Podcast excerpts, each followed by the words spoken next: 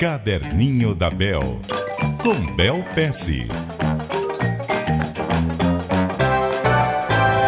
Muito bom dia para você, Bel Pesce. Bom dia, Milton, e bom dia, ouvintes. O que você tira das suas anotações? Vamos falar sobre felicidade hoje? Opa, isso é sempre bom.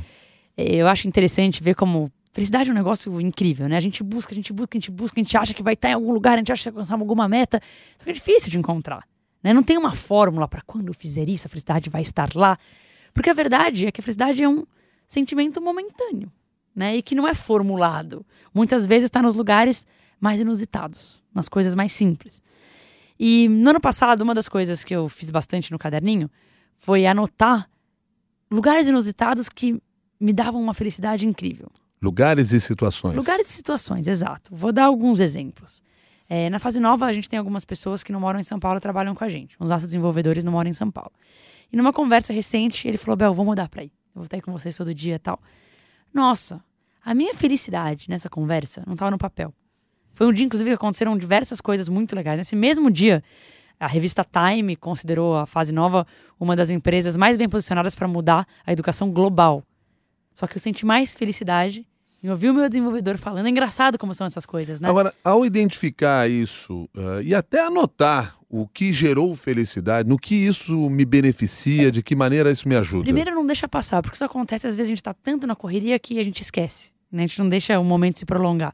Então, primeiro tem esse benefício de talvez deixar o momento se prolongar um pouco, de é, comentar com outras pessoas que façam sentido. Tipo, minha irmã trabalha comigo, comentei, meu, ele vai mudar para cá. Prolonga a felicidade, divide a felicidade. Agora, eu acho que o maior benefício é o seguinte: não existe fórmula, mas sabendo onde a felicidade está, você tem uma maior chance de encontrá-la novamente naquele lugar, naquela situação. Né? Vou dar um exemplo super simples. Às vezes a felicidade está em sair com um amigo contar piada. Né? Você se mata de rir com umas piadas que são até sem, sem, sem graça, mas não sei porquê. Com aquele amigo, naquele local que você vai, é engraçado, te faz bem. Né? Você anotar isso pode fazer com que você replique isso. E claro, às vezes a segunda vez não é igual à primeira vez. Mas entender, vou dar um exemplo é, nisso de um amigo. Uma vez eu e uma amiga minha, a gente pegou um voo junto e a gente se divertiu contando umas histórias que não eram reais pro cara do lado do nosso voo. Era um, foi até engraçado demais. A gente estava indo ver o carnaval no Rio. E a gente contou uma história que a gente ia desfilar, que a gente desfila todo ano.